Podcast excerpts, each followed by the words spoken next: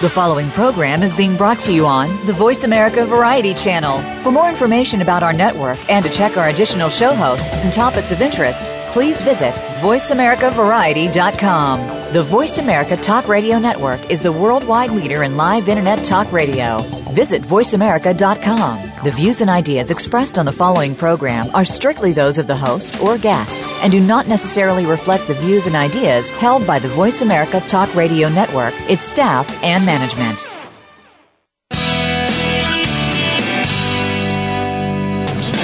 Welcome to Go Green Radio, brought to you by Covanta Energy. Reduce, reuse, recycle, rethink renewable energy and energy from waste. This program will help start you thinking about how to protect our world and its important resources.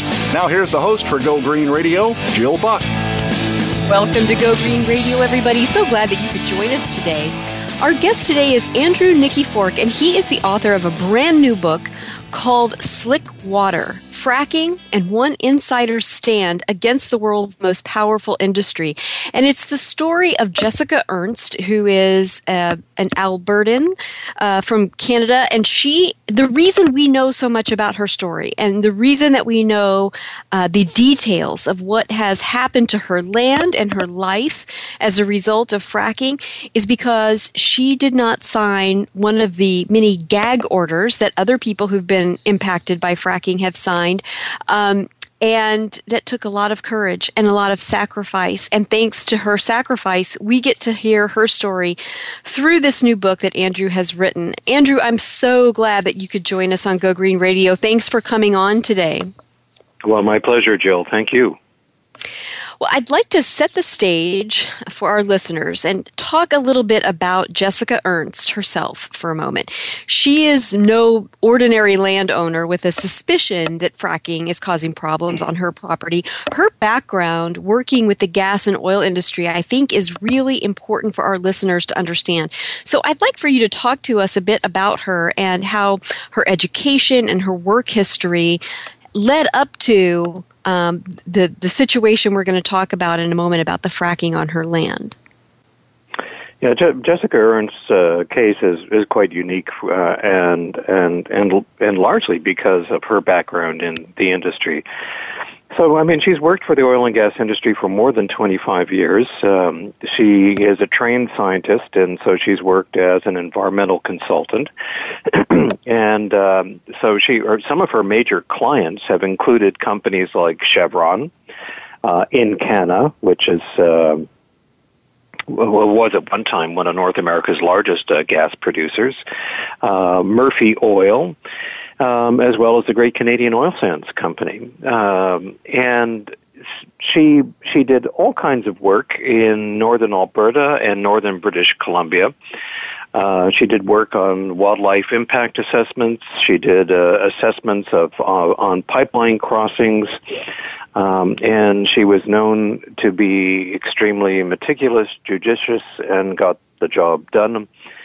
Um, and the the other thing about Jessica Ernst, I think that, that makes her unique is is her scientific background. So she understands the science about what's going on, as well as she also knew the regulations, and um, and she had an expectation that the that the regu- regulations should be uh, followed. And so when she was doing pipeline easements and assessments for other companies, she always consulted the regulations and said, "Look, these you must abide by.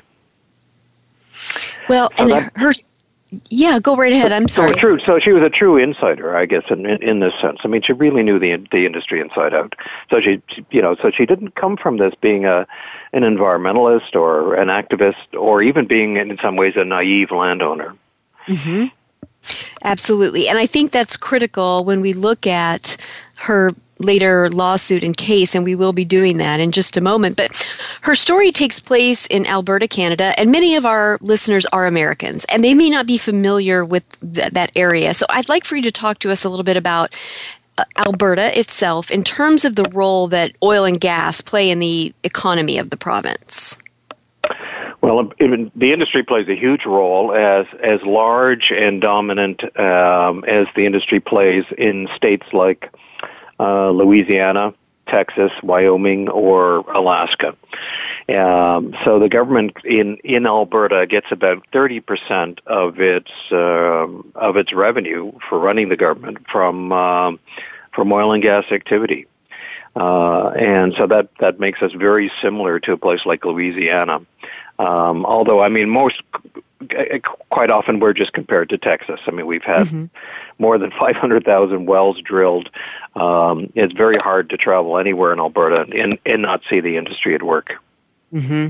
Absolutely. Now, in Alberta, are there laws in place that would require that citizens be informed if fracking is going to occur in their area? Give us some idea of what the normal procedure would be or should be, uh, according to regulations, before this type of energy extraction would take place.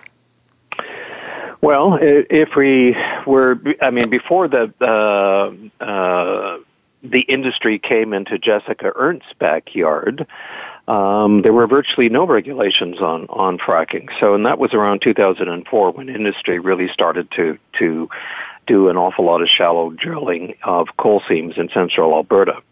Uh, and at that point, there were there were virtually no regulations. You could go frack and drill, and um, uh, there, uh, you know, and some of that has now changed as a consequence of this case and, and other problems that have happened. Uh, but there have been more, uh, close to 200,000 wells in, in Alberta have been fracked. Most of them were vertical fracks, and in the last 10 years, there have been thousands of, uh, of horizontal fracks where you're taking enormous amounts of water, chemicals, and sand and injecting it uh, at very high pressure into the ground, and then you, your, your well bore is slanting and traveling for another mile or two miles underground uh, horizontally. Mm-hmm.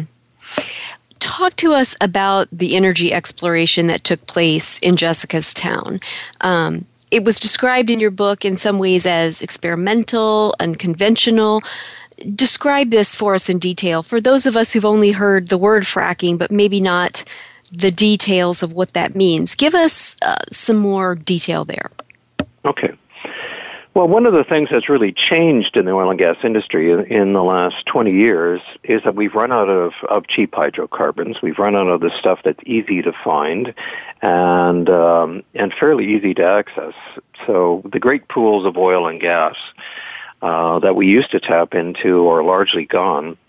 And so now industry has been forced to, to tackle uh, much more extreme and difficult uh, rock formations, uh, whether we're talking about shale or whether we're talking about coal. And so in the 1980s and 1990s, uh, um, industry really started to get more and more worried. They thought, you know, we're, you know, we're becoming more and more dependent on imports, and domestically we've run out of this cheap, easy stuff. Uh, and so uh, there was all kinds of experimentation going on with these so-called difficult or extreme uh, rock formations, which industry calls unconventional. Right, so mm-hmm. it's it's not easy to get at, so we'll just call it unconventional. Mm-hmm. And then and then the, the the, the shale revolution was starting in um, in Texas at the same time, um, and with Mitchell Energy doing uh, uh, some experimental fracks and and industry, meanwhile, was also thought, okay, well, well, what about coal? I mean, we've got lots of coal in the in North America. Let's see if we can frack this coal and get it to release its methane, and uh, and see what that production is like.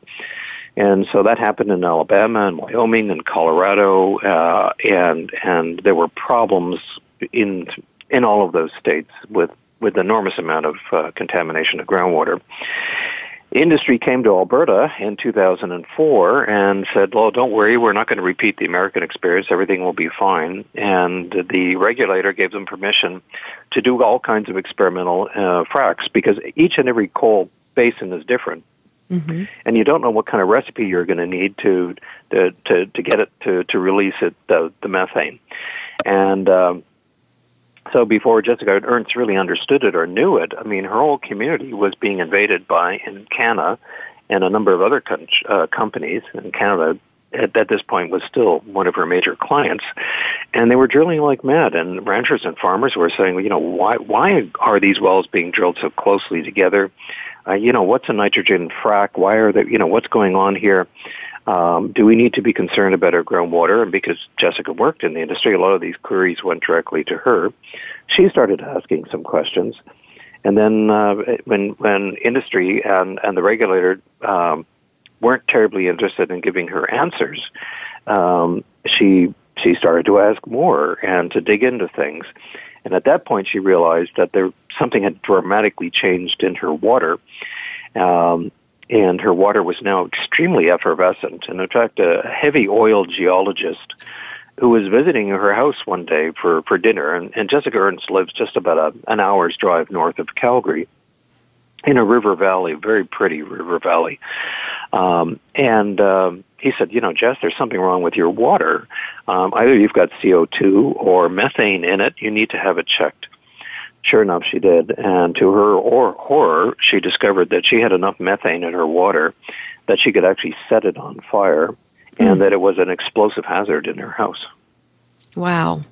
That's unbelievable. And when you say that, you know, these experiments or that these, you know, new wells were experimental, was it sheerly because of the density of the wells that that was what was different what were in what ways was it experimental in, in well it was experimental in the, it was experimental in the sense that Encana and other companies weren't quite sure uh, what kind of fracture treatments they were going to need to crack open this this coal and to get it to release its methane. Mm. Um, everyone knew that. I mean, they were described the formation as tight coal. Uh, in other words, this, this formation was really hanging on to the methane, and and they weren't sure what kind of fracture they would need. So, what do we need to inject? Uh, uh, do a slick water frac here, or do we need to do a nitrogen frac here? What's what's going to release this methane from the coal? At what pressures do we, and, and at what depths do we need to do this? So, Encana, really experimented with all kinds of shallow fracs that were below 200 meters, uh, which is extraordinary because that's all into the level of, of the basin level of, of groundwater. Uh, and they also several times uh, uh, directly fracked in into aquifer er, into aquifers uh, in this coal formation, mm-hmm. and. Um, and you know, it, it, and, and industry was doing this to try to figure out how to get this formation to release its methane but it was an experiment with all kinds of consequences. And as a result, they were they were fracking other into existing oil and gas wells in the area, and they were also fracking into groundwater. Wow. Help us understand how life changed in her small town. I mean, it wasn't just the water, there were other problems that no, arose. Yeah, there, there were many. And I mean, life, life changes in, in any community that is being uh, intensively industrialized by hydraulic fracturing.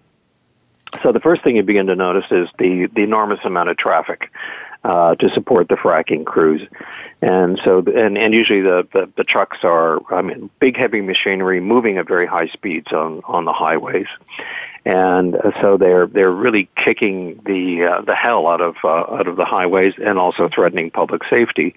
Um, and so there were lots of concerns about the truck traffic. Then there were lots of concerns about the well density itself and the fragmentation of farmland.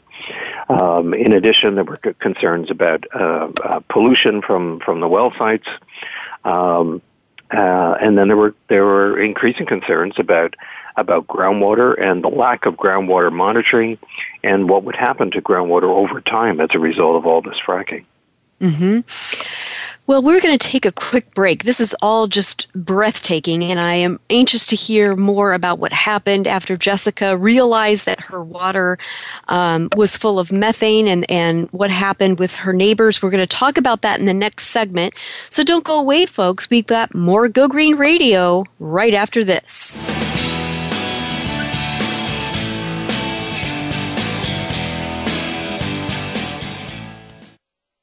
News, opinion, your voice counts. Call toll free 1 866 472 5787. 1 866 472 5787. VoiceAmerica.com. Take a wild guess. How much garbage generated in the United States today is converted into energy? Is it 26%, 43%, or 14%? Working here and around the world to produce a reliable supply of clean, green energy, Covanta Energy works with communities to turn household trash into energy. Oh, yeah, that question I asked earlier? Today, only 14% of U.S. garbage is converted to energy. Just 14%.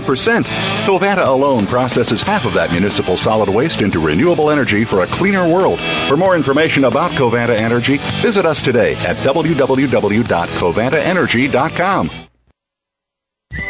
Close with Chris Tinney is now on Voice America Variety every Tuesday at 5 p.m. Pacific, 8 p.m. Eastern. Chris brings you the thought leaders, activists, and socially responsible entrepreneurs taking action for the environment, doing business in a new way, and helping the underprivileged. Call in or listen in every Tuesday at 5 p.m. Pacific, 8 p.m. Eastern, and learn how the small decisions you make today have a big impact on our small planet in the future. Tune in to Up Close with Chris Tinney on the Voice America Variety Channel. The Internet's number one talk station. Number one talk station. VoiceAmerica.com.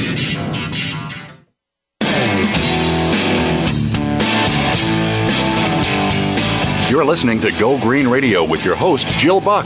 Jill would love to hear your comments or questions on today's show, so call us toll free at 1 866 472 5788. That's 1 866 472 5788. Write to us too. Save some trees and send us an email to gogreenradio at gmail.com. That's gogreenradio at gmail.com. Now back to Go Green Radio with your host, Jill Buck.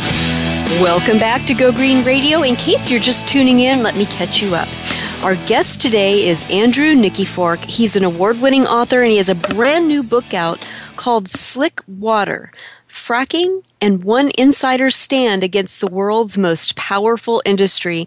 And as I was mentioning at the beginning of the last segment, this is the story of Jessica Ernst, who, by any account, was an industry insider, an environmental scientist who worked for um, actually one of the energy companies that she ended up suing, who um, did a lot of fracking in her hometown, she knew um, the regulation. She knew what was supposed to happen when these types of energy exploration projects go on, and she became quite the crusader um, when the energy industry regulators and the ener- energy companies um, violated uh, people's rights. And we are only able to know this and to know the details of her story that Andrew so carefully chronicles in his book because she was brave enough um, to not sign a gag order. And we'll talk about what that means and how other people have had to do that um, so that all of us can see what happened um, when fracking went wrong in her area and it, that it's certainly not an isolated incident. Now, Andrew, you know, I, we talked in the first segment about how Alberta receives about 30% of its provincial revenue from the oil and gas industry. It's a very important part of the province's um, economy. But why did the both the government and the energy companies feel like the energy supply situation was so dire that they needed to capture gas in this highly experimental and sort of unknown way?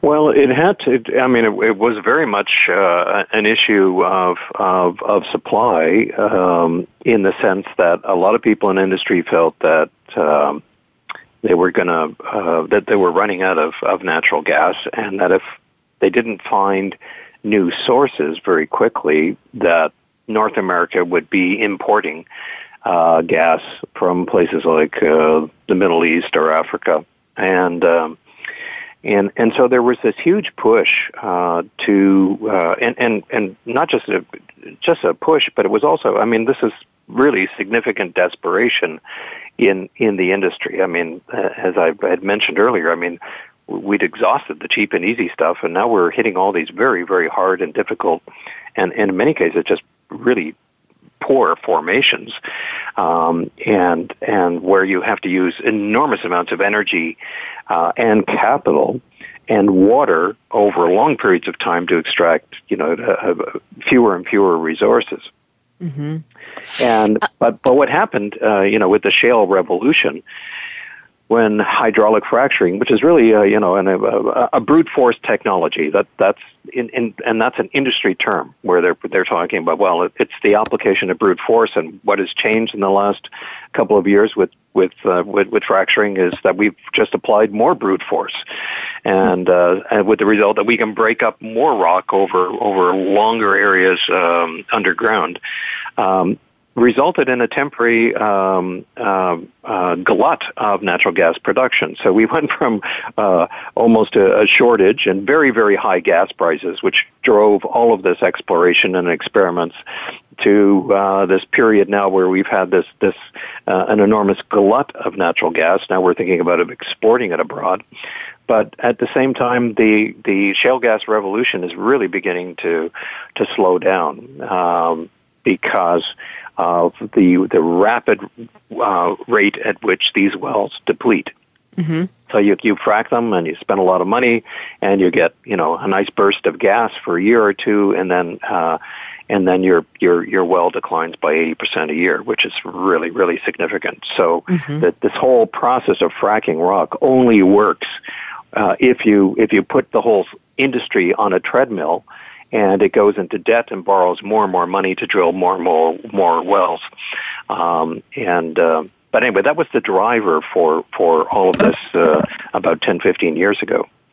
Well, and it's incredible to me. I'm just going to editorialize here for just a second that if what drove this shale, quote unquote, revolution um, was a concern about lack of supply, and if we know that the that the wells don't last very long once we hit them, then it just seems insane to me that we would allow any of that supply to be exported. I mean, it kind of goes against, you know, what we were trying to accomplish in the first place, which was an ample domestic supply. It seems like instead of exporting it, we would hold on to it for as long as we could uh, if we know that there's this incredible diminishing return on the wells that we drill. I mean, I don't know if you have any thoughts on that, but to me, that just well, seems ridiculous.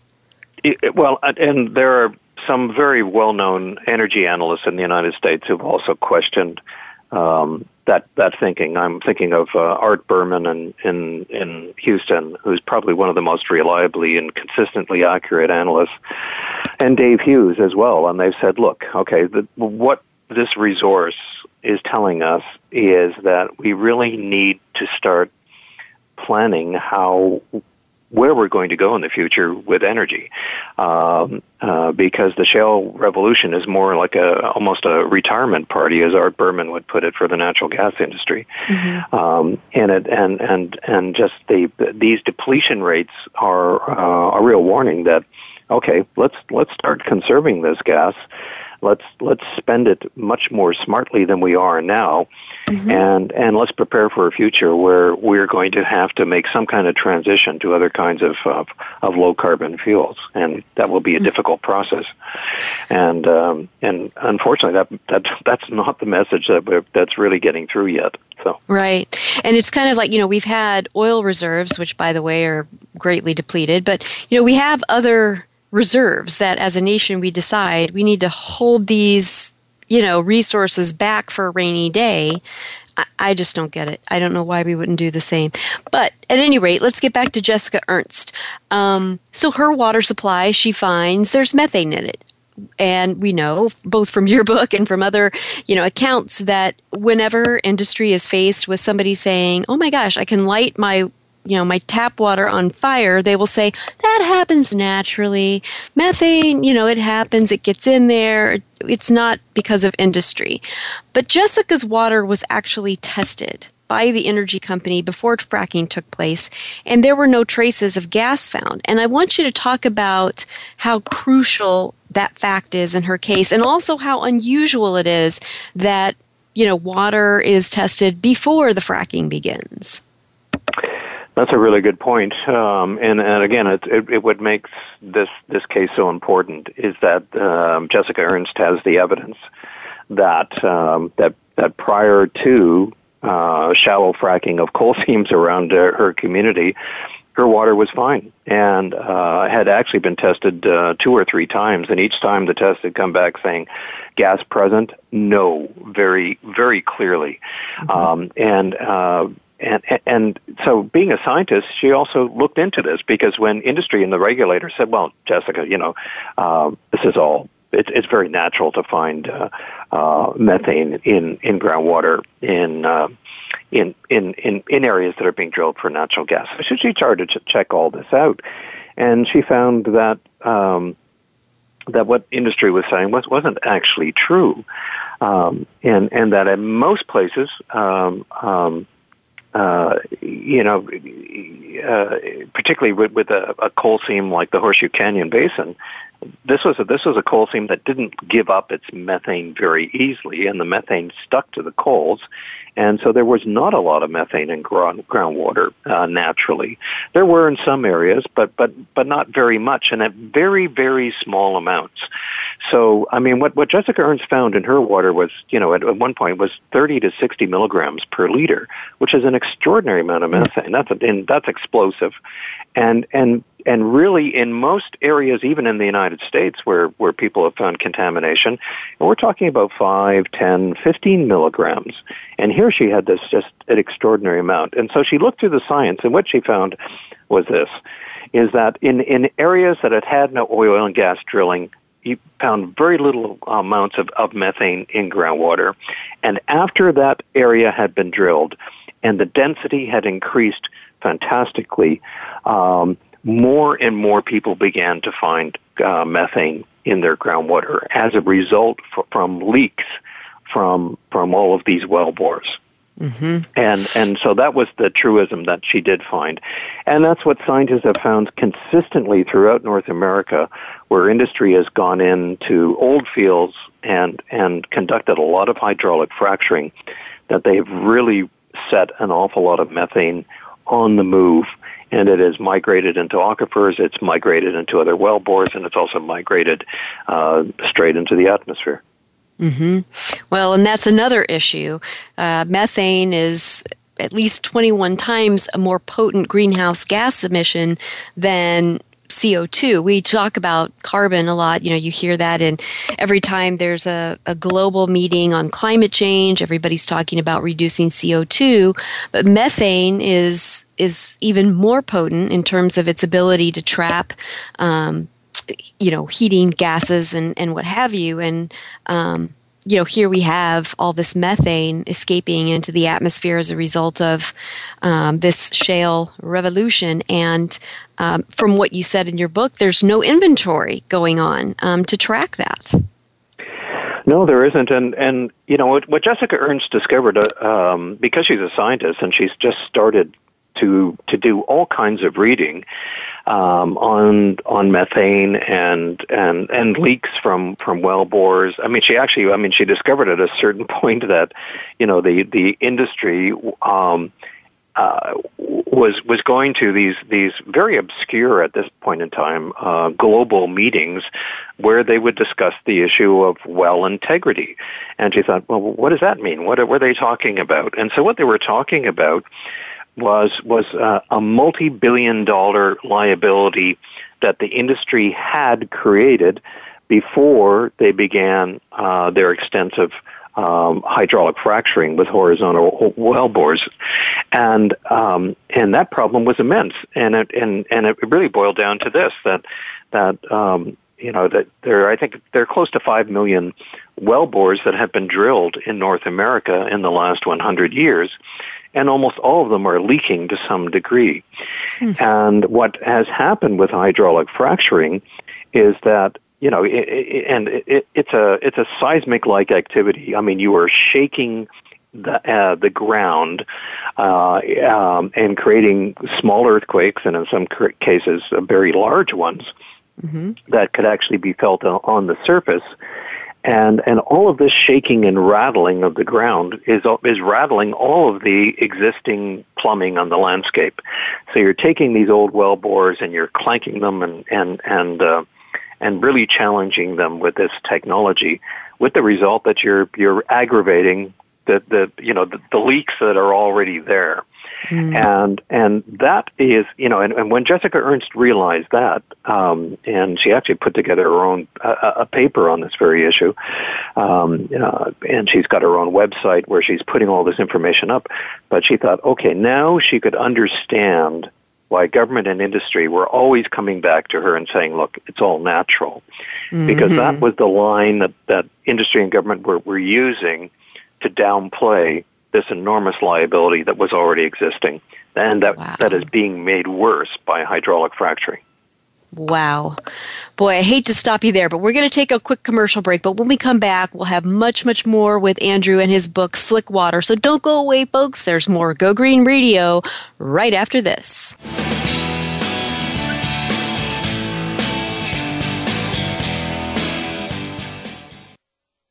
News, opinion, your voice counts. Call toll free 1 866 472 5787. 1 866 472 5787. VoiceAmerica.com.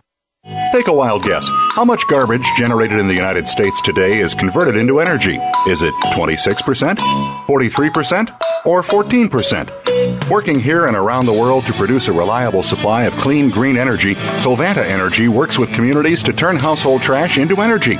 Oh, yeah, that question I asked earlier? Today, only 14% of U.S. garbage is converted to energy. Just 14%. Covanta alone processes half of that municipal solid waste into renewable energy for a cleaner world. For more information about Covanta Energy, visit us today at www.covantaenergy.com. Stimulating talk gets those synapses in the brain firing really fast. All the time. The number one internet talk station where your opinion counts. VoiceAmerica.com.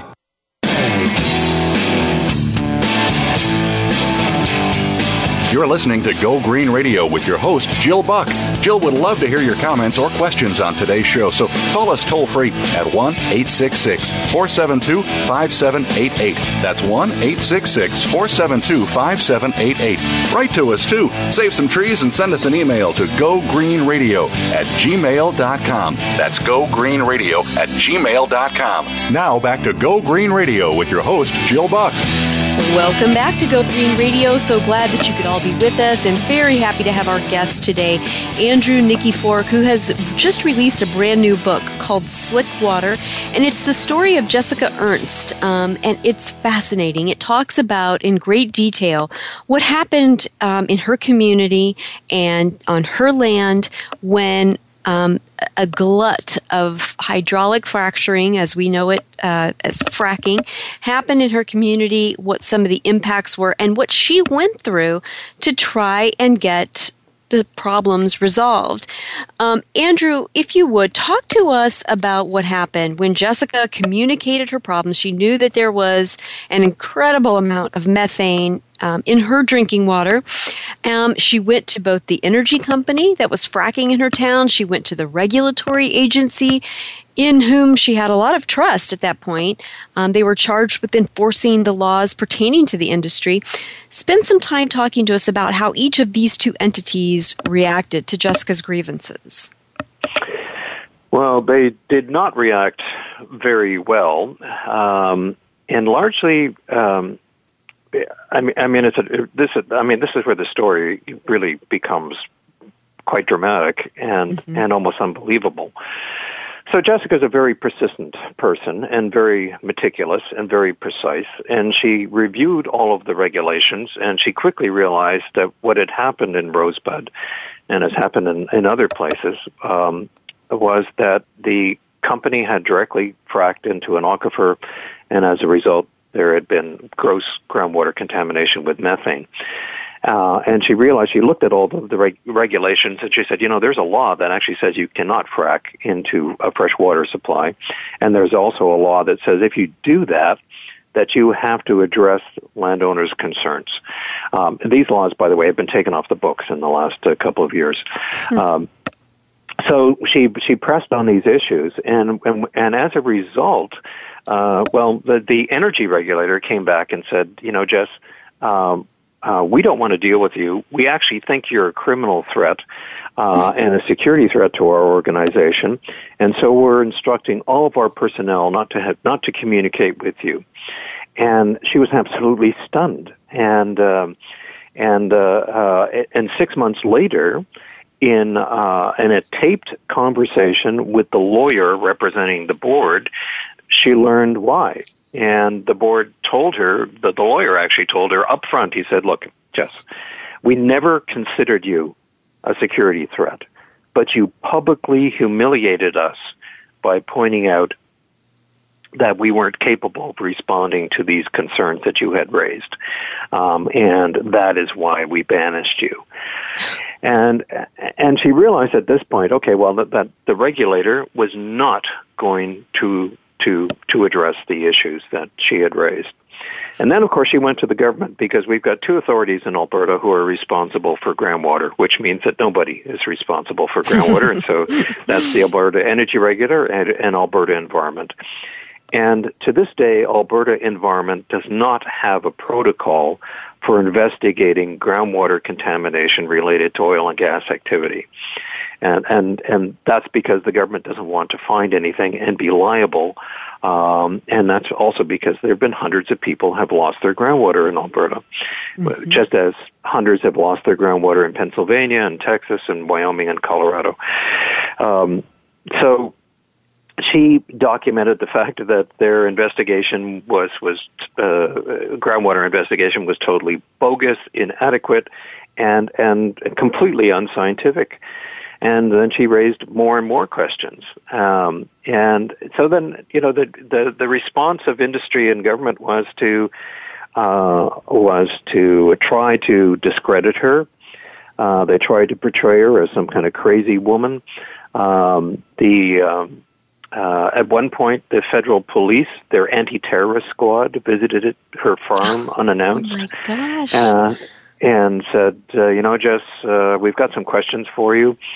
Um, and at this point, there was actually uh, a bombing campaign taking place against uh, Canada, in northern British Columbia in response to hydraulic fracturing. And uh, there were about five pipe bombs had been set off on facilities, and um, and there were hundreds of, of of federal police were involved in the investigation.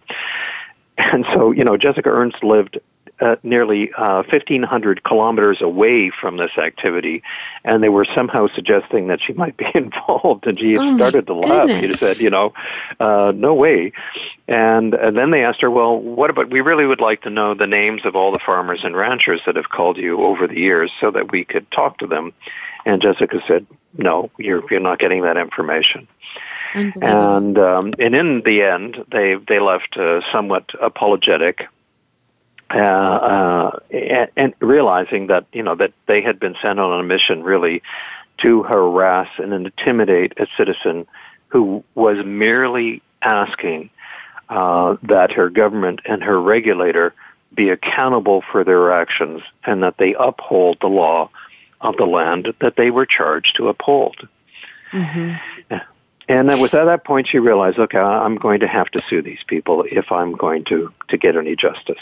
And that lawsuit um, has now lasted 10 years in the courts.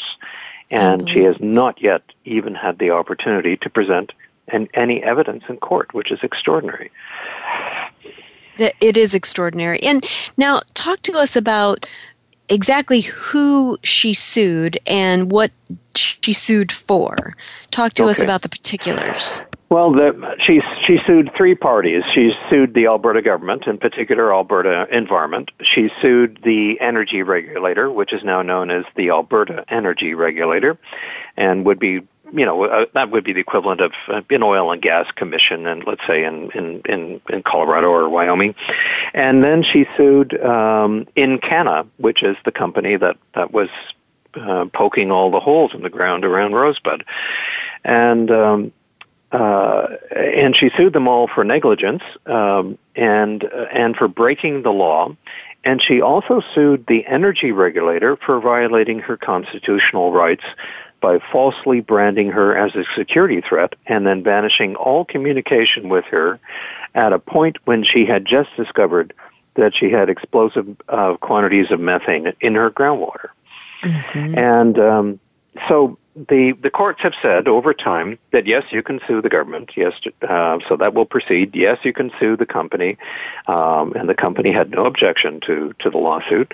Um, and uh, but no, you can't sue the regulator, uh, Jessica Ernst, because they have an immunity clause which excludes them from any civil action. Uh, and Jessica Ernst thought, well, you know that that uh, that doesn't sound right to me. They're the most guilty party, and um, and they violated my constitutional rights. Um, so she sat down with her lawyers and, and, and made the point, look, I don't think this immunity clause um, uh, allows a regulator to violate an individual's constitutional rights and, and, and lie about them um, while allowing industry activity that also contaminates their groundwater. Yeah. And uh, so she's now taken that very issue to the Supreme Court of Canada, where it will be heard in January and February of this year. Now, you, have got to understand this. I mean, uh, so Jessica Ernst is is an, an incredibly uh, um, uh, prudent individual in the sense that I mean, she she I mean, she made good money in the oil patch as most people do, but she saved that money. And so she has now spent $350,000 of her savings to keep this lawsuit going. And, um, and, uh, and, and she's absolutely determined um, to get all of the facts on the public record. And mm-hmm. she figures the only way she can do that is by, by, by, by not giving up and uh, soldiering on. Well, and she is unique because in many cases, you know, when people's uh, drinking water has been contaminated, they they lose their, you know, if they're ranchers, they lose their lose their livestock. Uh, their land becomes a health threat to their families, and oftentimes the energy companies will come in and say, you know, we're we're not going to say it's our fault, but we'll pay you an huge amount of money to relocate you, but in exchange for that, um, so that you can go and live in a place where you know it's healthier for for you, um, you can't talk about this, and your children can't talk about this, and they sign these gag orders essentially, um, and then the public never knows um, what happened there, and in because of that, it can be misleading to the public in thinking that there are actually very few cases in which landowners have had problems due to fracking on their land when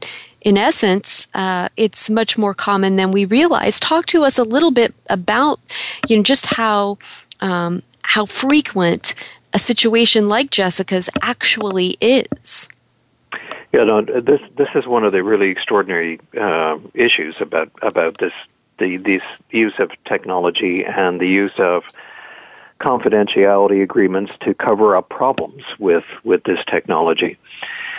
And it goes uh, back a long, long ways. And in fact, it was probably first documented by the federal government of the United States in 1987. The Environmental Protection Agency put out a report where they clearly documented that fracking had uh, contaminated groundwater in, in, in West Virginia. And they said, you know, we don't know what the scale of this problem is, because of all these confidentiality agreements. And um, and so the way it, it, it worked and has worked for a long, long time is very similar to what the Catholic Church did in Boston in the 1980s and 1990s to cover up the abuse of pedophile priests. So a child would be abused, the church would then approach the family uh, and say, well, uh, here's a check uh, but we'd like you to sign a confidentiality agreement, um, uh, uh, a non-disclosure agreement, and then uh, the family would do so. Uh, the there would be no record of the incident, and except in in secret church quarters, and then the priest would be reassigned to another parish, and the bishop would would cover up the the same way that. Uh, in, uh, uh, many regu- energy regulators have had done. And uh, and in the end, there you know everyone walks away being able to say uh, that this technology is okay. There's no problems with it, and the cycle of abuse goes on.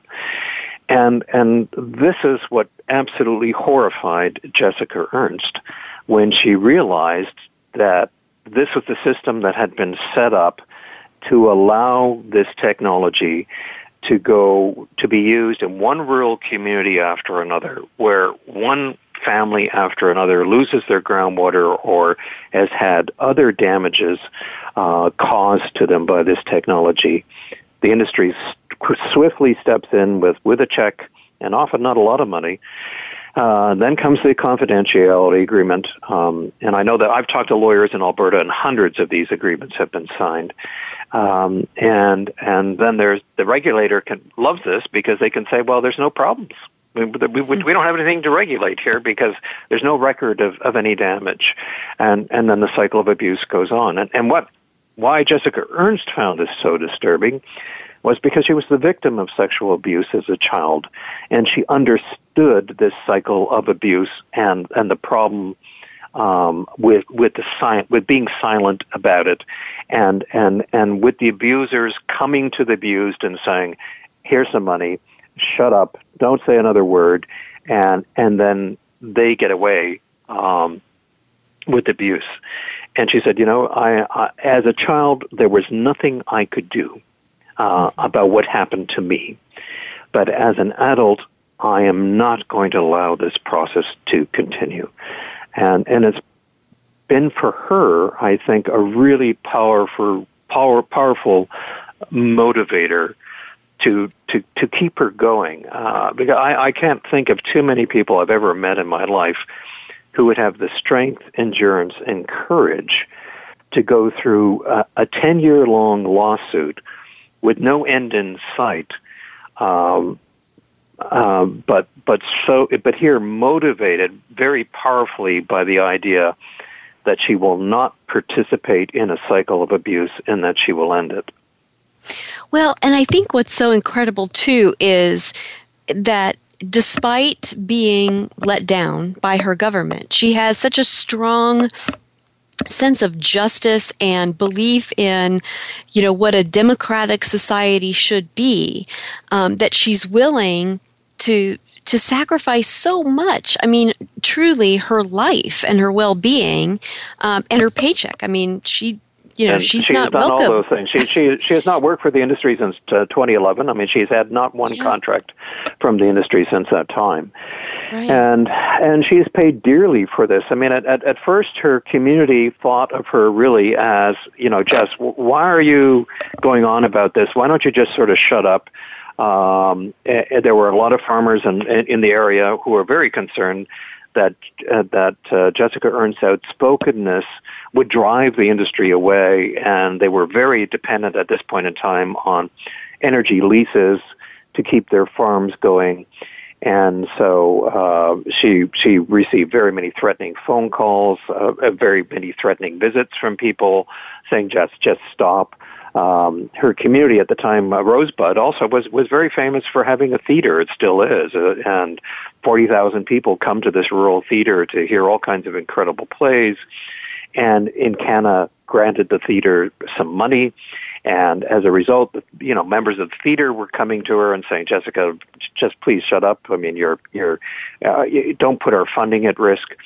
And and um, and so then she she actually withdrew for a period of years from the community. And what's really interesting is that over time, as her lawsuit has slowly progressed through the courts, her community has come back and really supported her in a big way. And so they'll make donations of food, they'll make donations of clothes to her. Um, uh, and I think one of the proudest days and, and, and joyous days in her life was walking into court in Drumheller, Alberta, and finding, you know, 10 to 15 members of her community from Rosebud uh, sitting there supporting her in court. And this community now has, has also signed a, a petition that has gone to the Supreme Court of Canada saying we fully support Jessica Ernst and her case. Oh, that's good. that's an extraordinary development. So, you know, one of the things that um, you know, because Jessica is so well versed in you know how to make uh, oil and gas industry uh, operations safe or at least transparent to the community. That was part of her job.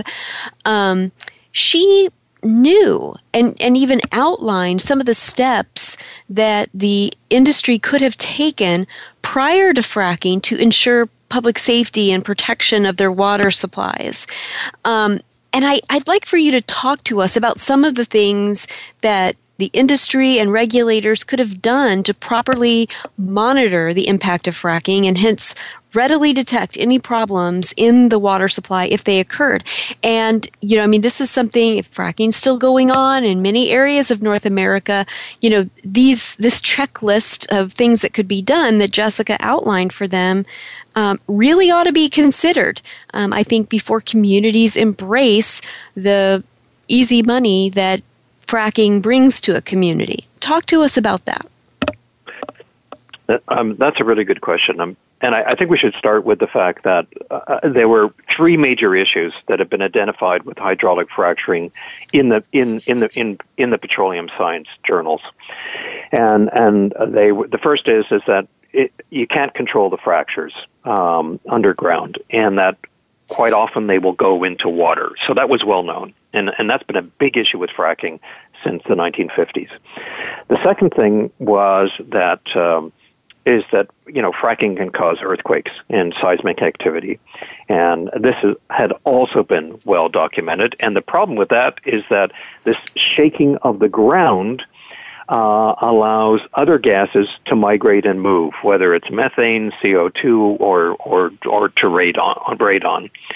And um, and and the third issue is that the that fracking um, just doesn't can't go into to water, but can go into other zones, other formations, and uh, other oil and, and gas wells, and, and, and create problems. So um, so those three things were all well known before the industry really took off about 10, 15 years ago. So, what should have happened and did not happen in any community that I could find in North America and and what Jessica Ernst uh, has has recommended because this is what she she did as an environmental consultant was do cumulative impact stuff. And so she would say okay so how is this industry going to impact the community over time?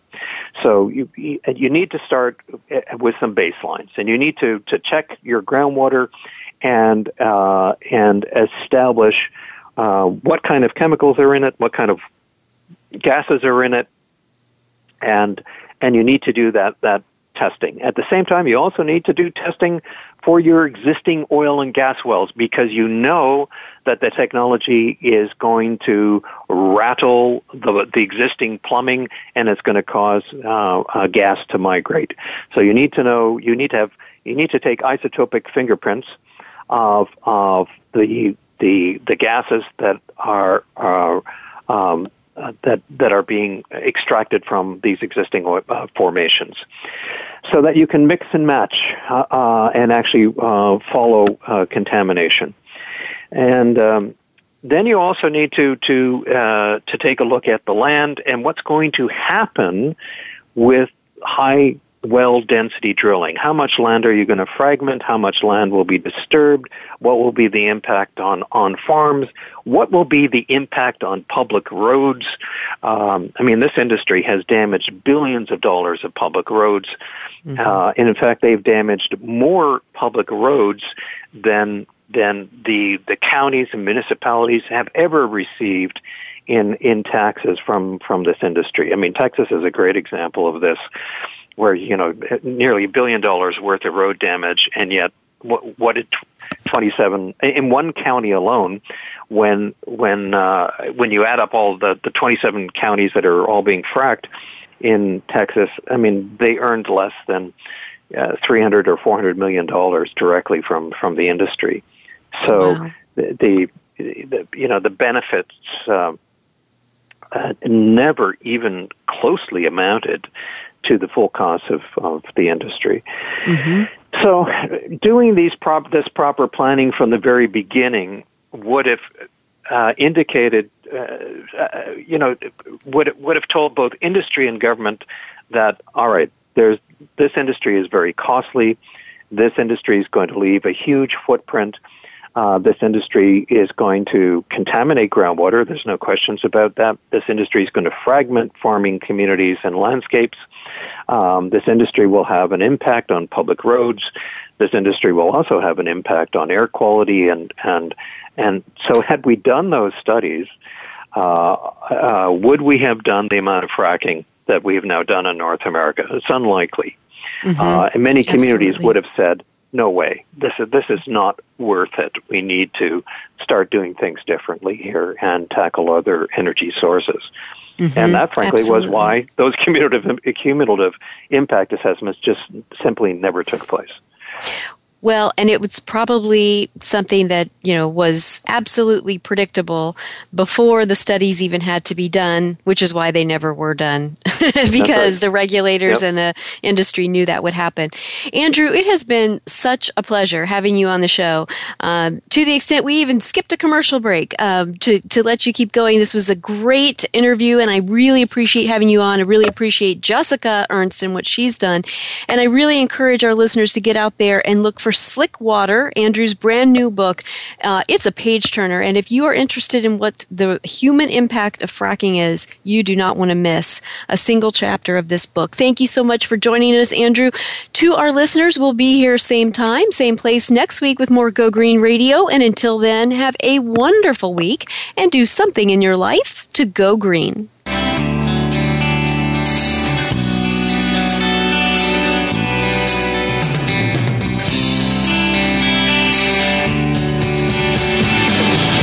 Did you get some terrific ideas from today's show? Please join us for more next Friday at 9 a.m. Pacific Time, noon Eastern Time. It's Go Green Radio with Jill Buck here on Voice America. Go Green Radio is proudly sponsored by Covanta Energy, a leader in providing renewable energy solutions for a cleaner world. Visit www.covantaenergy.com for more information. We'll see you here next week.